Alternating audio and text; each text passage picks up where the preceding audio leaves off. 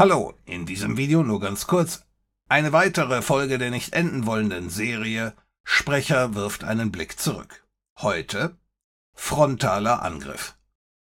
Am 16. Februar 1984 stellte IBM offiziell den IBM PC Portable vor und die Welt schaute sich den neuesten Zugang ganz genau an und war ziemlich unbeeindruckt.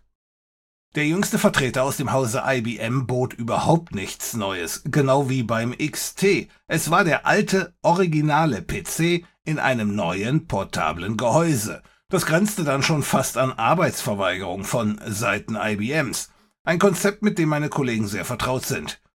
Aber das ist natürlich eine Geschichte für ein ganz anderes Video. Die Presse und die Fachwelt, die waren sich schnell einig. Der portable IBM, der war viel langsamer als der Compaq und er war viel schwerer.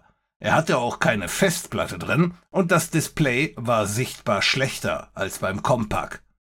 Und als wenn all diese Fakten nicht schon Sargnagel genug wären, sagte IBM äh, verklausuliert auch noch, dass nicht jeder Händler so viele Portable bekommen können würde, wie er vielleicht wollen würde. Soll heißen, der Kram ist nicht mal lieferbar gewesen.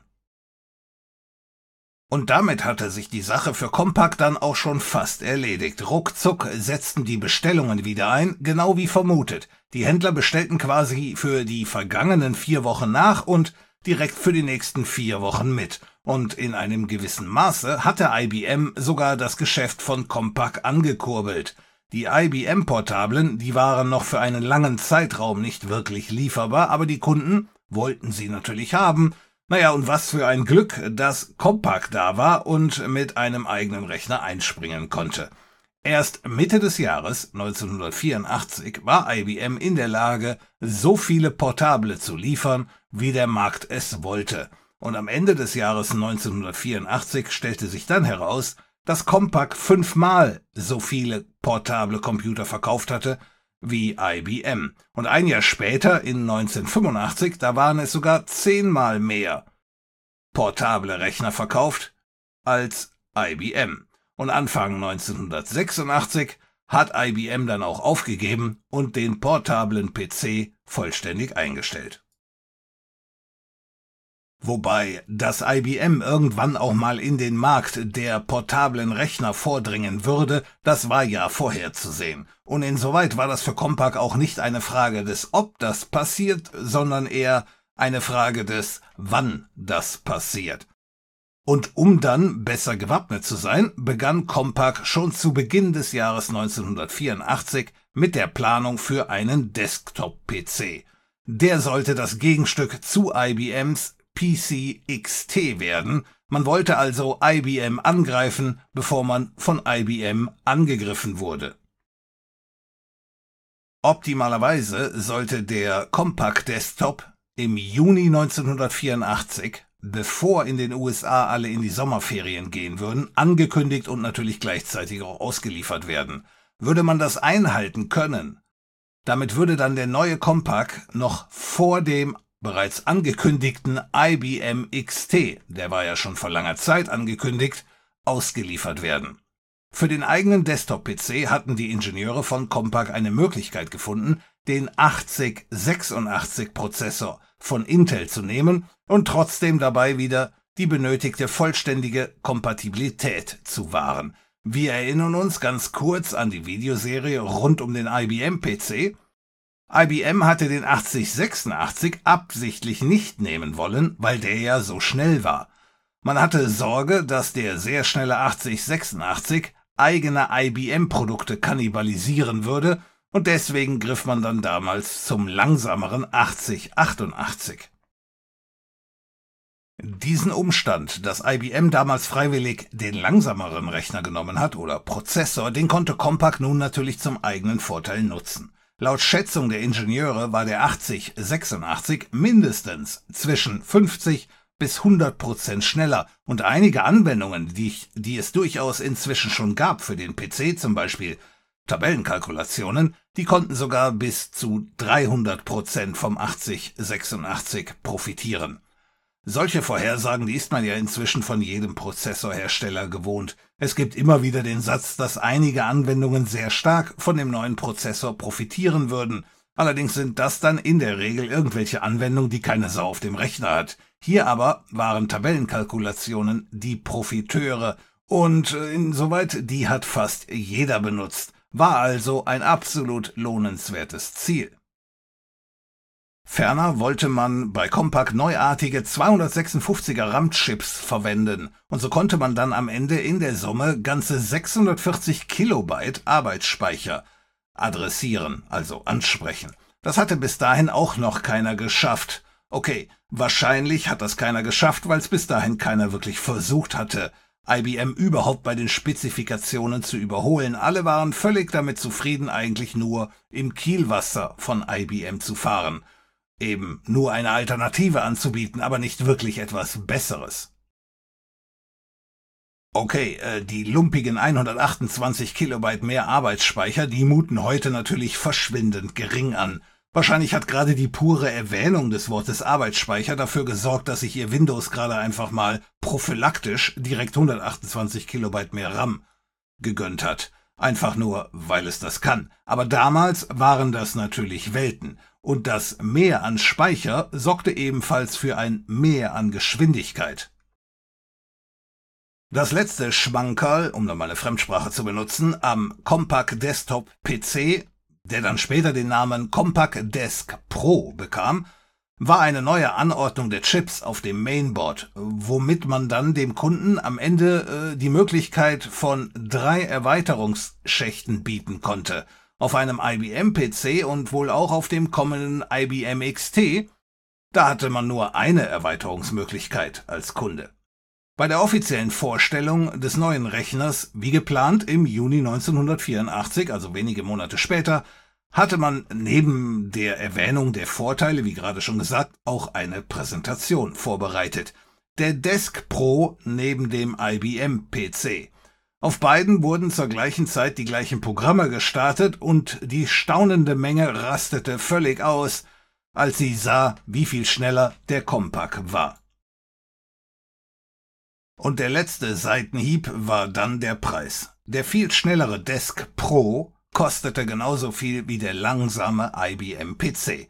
Und ja, wie schon erwähnt, lange Ankündigung vor der eigentlichen Lieferung, das gab's bei Compaq nicht, insoweit mit der Vorstellung, war der Compact Desk Pro sofort lieferbar, er stand direkt bei allen Händlern.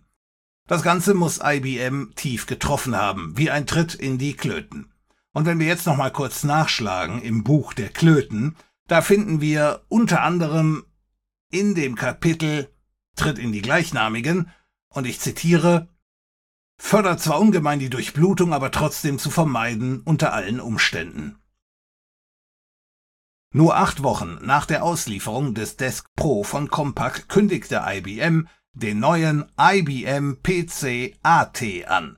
Und das AT, das steht für Advanced Technology. Und damit wollte IBM nun wirklich mal eine Rakete liefern. Der AT sollte Intels neuesten, schnellsten und schönsten Prozessor haben, den 80286. Nun, das mit der Geschwindigkeit bei Intel-Chips ist allerdings so eine Sache. Die erste Ausbaustufe eines neuen Prozessors, die kann sich in der Regel die Hand reichen mit der letzten Ausbaustufe des Vorprozessors. Da verspricht Intel seit Anbeginn, dass der neue Prozessor natürlich ein ganz anderes Prozessordesign hat und deswegen große Vorteile bietet. Aber nicht unbedingt die Taktzahl. Erst dann mit den folgenden Prozessor-Updates dreht Intel in der Regel auch die Taktzahl hoch. Zur Ehrenrettung von Intel sei natürlich auch gesagt, dass das versprochene neue Prozessordesign in der Tat in der Regel schnellere Programme verspricht, wenn die dann mal irgendwann auch verfügbar sind. Zum Start sind die allerdings in der Regel immer alle nicht verfügbar. Insoweit ja, der IBM PC AT mit dem schnellen 80286, der war auch in der Tat schneller als Compax Desk Pro mit dem Vorgängermodell, dem 8086. Aber so marginal, dass die meisten für das Minimum an mehr Speed nicht den Preis zahlen wollten. Trotzdem würde sich allerdings IBM die Krone des schnellsten PC mit dem angekündigten AT wieder zurückholen und insoweit äh, müsse Compaq früher oder später halt darauf reagieren.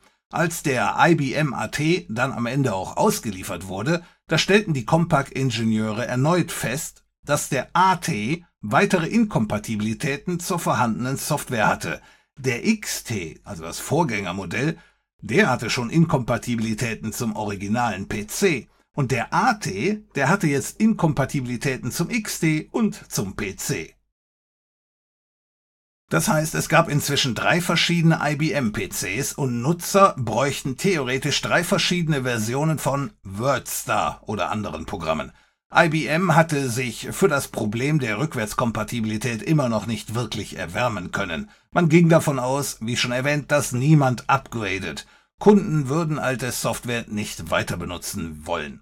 Wie schon mal erwähnt, so ganz abwegig war das nicht unbedingt. Erstens hat es Rückwärtskompatibilität bis dahin noch nie gegeben, zumindest in IBMs Augen, und ferner lieferte IBM mit dem AT ja auch entsprechende Software aus.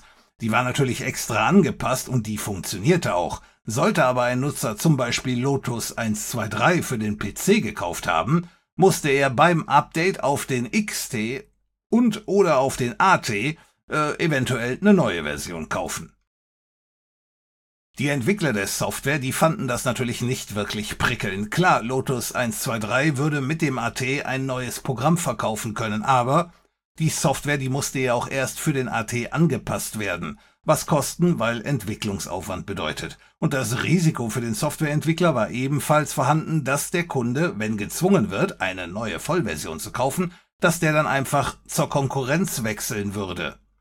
Zum Beispiel Multiplan. Wie dem auch sei, die Inkompatibilitäten des AT waren diesmal so stark, dass das wirklich jedem Kunden auffiel. Ob die absichtlich eingebaut wurden, kann natürlich nicht wirklich gesagt werden, aber vielleicht war es ja durchaus IBMs Absicht. Compaq würde eventuell den Vorteil der Rückwärtskompatibilität verlieren, wenn es ihnen nicht gelingen würde, ihre kommenden Rechner auch rückwärtskompatibel zu erstellen. Die Planungen zu dem Compaq 286, die starteten im September 1984. Man brauchte einen 286er, aber der müsse selbstredend besser sein als der von dem IBM AT. Das würde man aber natürlich nur schwerlich erreichen, wenn man einfach den gleichen Chip kaufen würde, den auch IBM bei sich einbaut. Der 80286, der startete in der ersten Ausbaustufe mit 6 MHz Taktfrequenz. Und der 8086, den Compaq im Desk Pro bereits nutzte, der hatte schon 8 MHz. Aber wie vorhin schon erwähnt, der AT war minimal schneller, dafür aber erheblich teurer. Daher entschied man sich bei Compaq auf die zweite Ausbaustufe des 286 zu warten, denn der würde 8 MHz als Taktung haben und wäre damit direkt von Haus aus 33% schneller als der IBM AT. Das wäre dann eine gute Überschrift, die man bei der Werbung mm, gut gebrauchen könnte, IBM würde sicher nicht so schnell reagieren und sich die Krone sofort wieder zurückholen. Der 8 MHz Prozessor, der war für Anfang 1985 geplant. Die Zeit bis dahin, die konnten die Programmierer bzw. Ingenieure sicher gut gebrauchen, um dann ganz klarzustellen, dass der neue Computer ebenfalls sofort wieder rückwärtskompatibel sein würde. Also dass alle Software, die auf den Portablen und auf dem Desktop laufen würden, auch eben dann auf dem neuen 286 laufen würde. Andere Hersteller von Clone-PCs, die warteten nicht, habe ich ja auch schon erwähnt. Alle sprangen auf den Zug von IBM auf und lieferten ebenfalls einen 286er mit 6 MHz an. Damit endete dann auch 1984 für Compaq das zweite Jahr mit jeder Menge Schockwellen. Angefangen mit der Ankündigung des portablen IBM-PCs, dann kam der XT, dann wurde der AT angekündigt, dann hat IBM zur Mitte des Jahres einfach mal eben die Preise stark gesenkt und bei all dem ist Apple auch noch mit dem Macintosh auf den Markt gekommen. Ein Rechner, geliebt von der Presse, geschmäht von den Kunden, erhöhte er allerdings trotzdem gehörig den Druck auf die Branche. Jahresumsatz im Jahr 1984 von Compaq belief sich auf 329 Millionen Dollar. Und damit hatte man das Vorjahresergebnis praktisch verdreifacht. Abgesehen von der engen Kooperation mit Microsoft, um deren größte Bugs in MS-DOS zu fixen, arbeitete man inzwischen auch sehr eng mit Intel zusammen und fixte deren Bugs im 6 MHz 286er. Damit sorgte man direkt dafür, dass das neue 8 MHz Modell die Fehler eben nicht mehr haben würde und das sparte dann natürlich später viel Zeit und Geld bei der Softwareanpassung. Da alle die 6 MHz Variante kauften, bekam Compaq von Intel relativ leicht eine Zusage für den massiven Ankauf der 8 MHz Variante, wenn die denn später mal lieferbar sein würde. Die Presse konzentrierte sich im Großen und Ganzen seit dem Erscheinen des AT nur noch auf Desktop-Computer. Die portablen Geräte, die fanden im Grunde nicht mehr statt. Am Ende war es dann nicht mal mehr eine Nachricht wert, dass IBM für den eigenen portablen PC kein neues Modell mit einer Festplatte lieferte, hatte ich ja schon erwähnt. Damit hatte Compaq dann hier ein Alleinstellungsmerkmal, das nicht mal mehr von IBM angegriffen wurde. Am 30. April 1985 war es dann bei Compaq soweit. Der eigene 286, der war fertig. Man stellte allerdings nicht nur einen PC vor, sondern direkt zwei neue Computer. Den Desk Pro 286 und den Portable 286. Im Grunde die gleichen Rechner mit den gleichen Features, aber den einen konnte man halt mit sich rumschleppen. Und schon hatte man wieder die Krone im PC-Geschäft, zumindest für einige Zeit. Wobei IBM, wie ja schon erwähnt, bei den portablen Rechnern aufgegeben hatte, am Ende dann. Hier war man also alleine auf weiter Flur.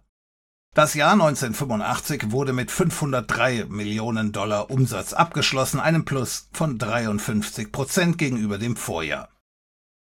Was aber keiner bei Compaq und keiner der anderen Klonproduzenten wusste, IBM ging es inzwischen gehörig auf die Nüsse, immer als Klassendepp dazustehen. Man hatte die ganze Branche quasi erfunden und auf einmal hieß es, IBM sei zu langsam, IBM sei nicht innovativ genug, die anderen sind immer alle dauernd schneller, die anderen bieten mehr, jeder ranzige Clone-PC war besser als das Original. Ja, schon richtig, IBM hatte sich damals absichtlich entschlossen, die Möglichkeit der Klone überhaupt zuzulassen – dass die aber mitunter inzwischen mehr Geld verdienen würden. Davon hatte keiner gesprochen, die durften die Brotkrumen haben, solange IBM sie freiwillig liegen ließ, aber äh, quasi den Markt geradezu bestimmen, das grenzte für IBM geradezu an Gotteslästerung, und deswegen begann man bei IBM mit den Planungen für den Todesstern. Der sollte die Geheimwaffe werden, um alle Probleme auf einen Schlag zu erledigen. Das geplante Vernichtungspotenzial sollte auf Knopfdruck die komplette Clone-Industrie auslöschen. Und nicht nur das, der Todesstern war auch entworfen worden, um Intel in der Verwertungskette komplett rauszuschieben. Wer war schon Intel? Die haben vorher Prozessoren für Taschenrechner gemacht. Damit sollte jetzt Schluss sein. Und der dritte im Bunde, Microsoft, auch Microsoft würde seine Packung abbekommen, quasi an die Kette gelegt, wie es sich gehöre. Microsoft wurde zwar gestattet zu überleben, aber eben nur noch als Softwarelieferant für IBM. Verkauf an Klone. Also dem Treiben, dem sollte ein Ende gesetzt werden. Mit diesem Rundumschlag sollten alle drei ausgelöscht werden und aus der Asche würde IBM als einzig Überlebender hervorgehen, der danach Ordnung in das Chaos bringen würde. Eine neue Ordnung, genau so wie sich IBM die Ordnung vorstellen würde. Doch das ist natürlich eine Geschichte für ein ganz anderes Video. Okay.